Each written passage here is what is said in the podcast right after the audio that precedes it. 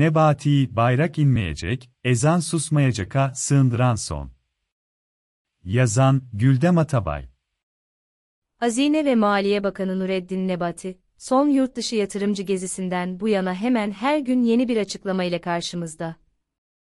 Açıklamalarında kendine has üslubuyla yeni ekonomi modelini, yem, savunmaya devam ederken, savrulmakta olan Türkiye ekonomisinde gidişatın kontrol altında olduğu izlenimi de vermeye çalışıyor. Bakan olarak çıktığı ilk TV programında yem ile başaracaklarına gözlerindeki ışıltıya bakarak inanmamızı isteyen Nebati, dün itibarıyla yem ile işleri nasıl içinden çıkılmaz bir aşamaya getirdiğinin itirafını yapmış durumda. Bakan'ın sözleri tanıdık. Canınızı sıkmayın, üzülmeyin. Bayrak yere inmeyecek, ezan susmayacak. Bayrak elbette yere inmeyecek, ezan da doğal olarak susmayacak. Ancak canımız çok sıkkın çünkü her gün yoksullaşma ve yoksunlaşma derecemiz yükselmekte. O ağır kabahati işledikten sonra kendini düze çıkarmak için milliyetçi, İslamcı slogana sığınarak suçunu örtbas etmeye çalışanların söylemine Nebati'nin de tutunmasının anlamı büyük. Çok büyük hem de. Türkiye ekonomisini batağa sürükleyen bu modelle 6 ay gibi kısa bir sürede geldiğimiz aşama, yemin yaratıcısı olmasa da en sadık uygulayıcıları arasında en ön safta olan Nebati'yi bilinçli ya da bilinçsiz, bayrak ozan, söyleminden medet umar hale getirmiş durumda. Sayın Bakan neden bu hale düştü peki? Aklı ve vicdanı sağlam olan her ekonomistin uyardığı üzere yem çalışmadı. AKP'nin iktidar bekası uğruna hazineye, dolayısıyla her birimizin ödediği vergiler üzerinden ceplerimize aktarılan büyük risklerle dolu sistem son dönemece girdi. Biraz geriye saralım. Yem neydi, dayanakları nelerdi, amaca ulaşmakta kullanılan araçlar neler oldu bu geçtiğimiz ibretlik 6 ay içinde? Manşet tüfe enflasyonu kadar çekirdek enflasyonunda yükselme sinyalleri verdiği Eylül 2021'de başlayan faiz indirimleri devreye sokulduktan bir süre sonra yem modeline geçtiğimizi öğrendik. Negatif reel faizinde yemin omurgası olduğu ilan edildi. Yeme göre faiz indikçe Türk lirası değer kaybedecek, Türk lirası değer kaybettikçe dış pazarlarda Türkiye'de üretilen malların değeri ucuzlayacak, ihracat artışı güçlenerek daim olacaktı. Bu süreçte pandemi sonrası normalleşme turizm sektöründe de 2019 üzeri döviz geliri yaratacaktı. Sonuçta öyle çok döviz akacaktı ki ülkeye, Türkiye'de yıllardır ekonomik daralma dönemleri hariç cari açık veren ödemeler dengesinde cari fazla kalıcı hale gelecekti. Yem sayesinde oluşacak cari fazla haybeye satılan 128 milyar doların gani gani yerine konmasını sağlayacak, Merkez Bankası'nın döviz rezervleri arttıkça Türk lirası değer kazanacaktı. Faiz indirerek TL'de oluşan değer kaybı sonucu patlayan enflasyon bir vadede TL'deki değer artışı yoluyla telafi edilecek ve o hiç ulaşıldığı göremediğimiz %5 enflasyon bir anda karşımızda duruverecekti. Yem modelinin en temel aracı faiz indirimleri oldu. İkinci önemli aracı olarak da döviz talebine karşı TL'nin baskılanması için Merkez Bankası'nın yeniden gizli döviz satışları ile piyasaya girmesiydi. Ardından Türk halkının olan biteni kavramasıyla dövize koşuşuşta vites büyütmesi sonucunda 20 Aralık'ta zirveye ulaşan TL'deki değer kaybını izledik. İktidar ya faiz artırarak ya da sermaye kontrollerini devreye sokarak kanamayı durduracaktı ki, tarihin tozlu başarısızlık sayfalarından esinlenildiği şekliyle kur korumalı mevduat, KKM, üçüncü araç olarak devreye sokuldu.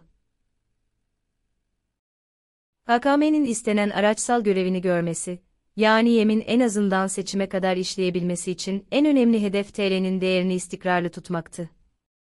Bu amaçla KKM'nin her gün albenisi artırılırken, TL'nin yerinde kalması için Merkez Bankası'nın gizli döviz satışları devam ettirildi. TL'nin er ya da geç beklenen değer kaybı, oluşturulan yapay duvarı zorlamaya başladıkça KKM'nin hazine üzerine aktardığı tehlikeli riskler de gerçekleşmeye başladı. Bu hafta KKM'de vadesi dolan ilk mevduatlara hazine 15-20 milyar Türk lirası civarında kaynak aktaracak. Vergi gelirleri içinden. Peki tüm bu güçlü defansa rağmen Türk lirası neden değer kaybetme sürecine girdi? Aylar önce ekonomistlerin uyardığı gelişmeler hayat bulmaya başladı da ondan. Ve tabii öngörülemeyen ölçekte bir savaş Avrupa'nın kalbinde Rusya'nın Ukrayna işgali macerası ile patlak verdi. Yemin başarısızlığa mahkum olduğu konusunda uyarılar nelerdi dilerseniz hatırlayalım beraber.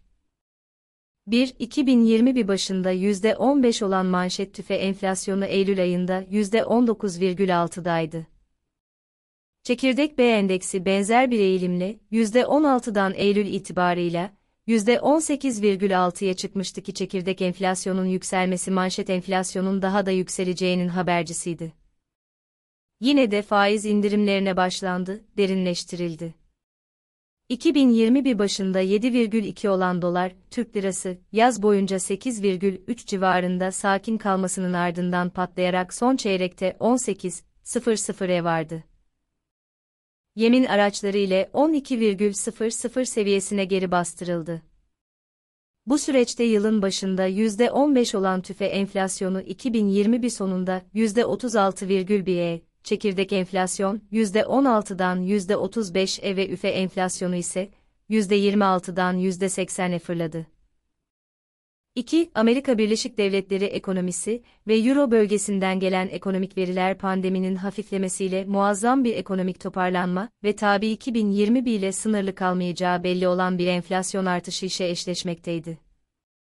3. Amerika Birleşik Devletleri Merkez Bankası, Fed önce parasal genişlemeye kademeli olarak son vereceğini, ardından 2022'de faiz artıracağını açıklarken, faiz artışlarının etkisini katlayacak şekilde pandemi döneminde %100 artarak 9 trilyon dolara ulaşan bilançosunu da daraltacağını ima etmişti.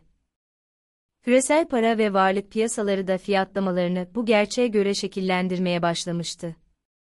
Faiz indiren Türkiye Cumhuriyet Merkez Bankası hariç birçok merkez bankası kendi para birimini korumak, enflasyonda sıçramayı bu sayede engellemek için faiz artırmaya girişmişti. 4. Aşılarla pandemi yasaklarına büyük ölçüde gerek kalmazken, pandemi son bulmamış ve yeni varyantlar eşliğinde Çin sıfır vaka politikasını uygulamaya devam etmekteydi. Bunun ekonomik olarak yansıması da tedarik zincirlerinde yaşanan kopuklukların devam edeceğiydi. Pandemi sürecinde verilen nakit desteklerle güçlenen ve ertelendiği ölçüde patlayarak piyasaya dönen talep karşısında arzın yetersizliği fiyatları yüksek tutmaya devam etmekteydi. Talep yüksek, tedarik sorunlu ve arz eksik olduğunda emtia fiyatlarının yüksek seyrinin devam edeceğini Nebati hariç Sağır Sultan bile duymuş, kavramıştı. 5. TCMB'nin enflasyonla en temel mücadele aracı politika faizini etkisizleştirmekle övünecek kadar şuursuz olan ekonomi yönetimi, toplamda 500 bas puan faiz indirmesine rağmen, Türk lirası tahviller, kredi ve mevduat faizlerindeki artışı uzaktan seyretmeye devam etti.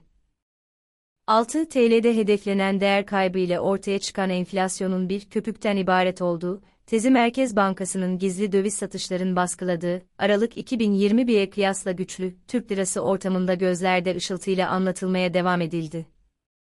7 derken Rusya Ukrayna'yı işgal etti ve başta petrol olmak üzere emtia fiyatlarında oluşan ve gerçek risklere dayanan sıçrama nebati ve Tabi Adalet ve Kalkınma Partisi iktidarı adına yemin beklenenden erken çöküşünün başlangıcı oldu.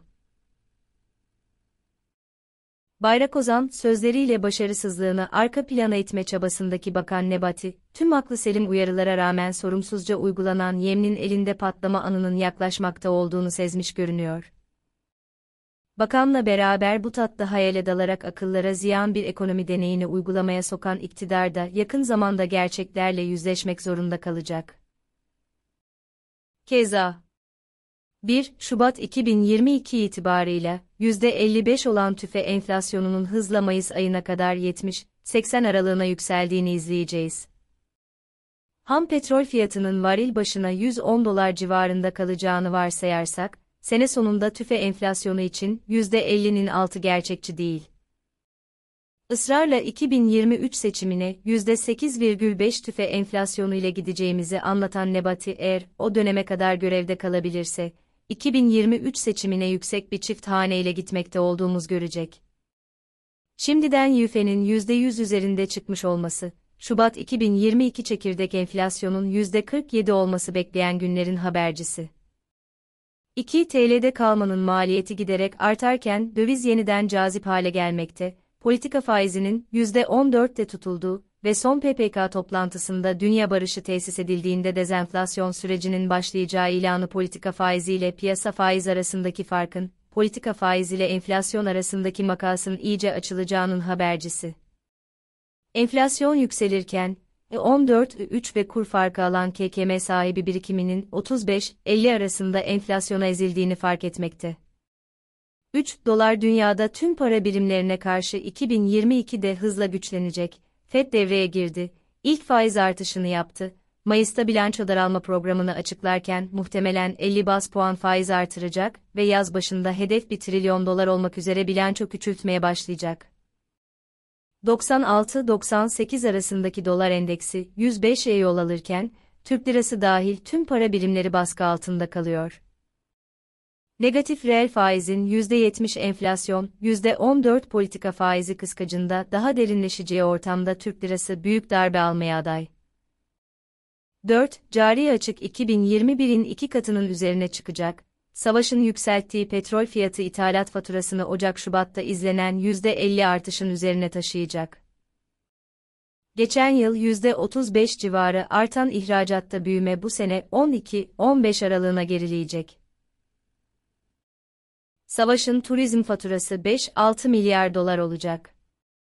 Özetle cari fazla rüyasına dalan Nebati 35-40 milyar dolarlık bir cari açık faturası ile karşılaşacak. 5. Merkez Bankası'nın rezervleri toparlanamıyor.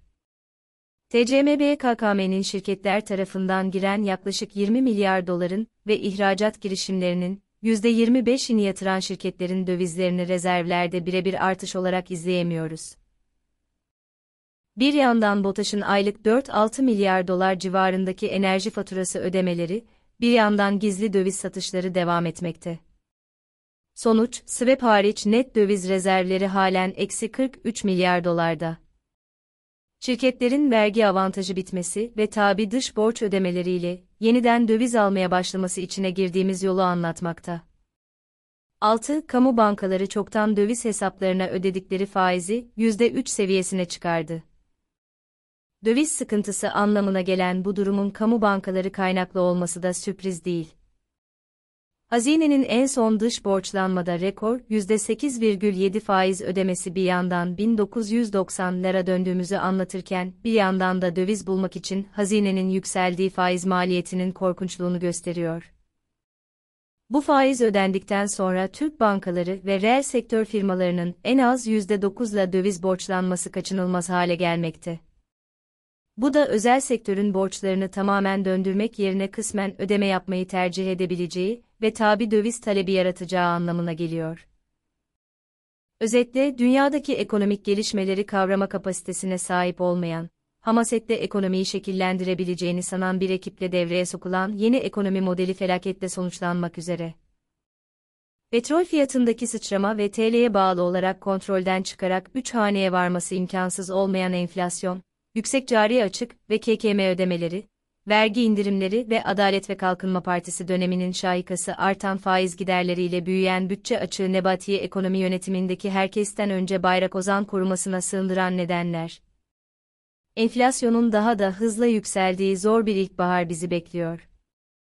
Fakat ondan çok daha zor bir kış da kaçınılmaz görünüyor.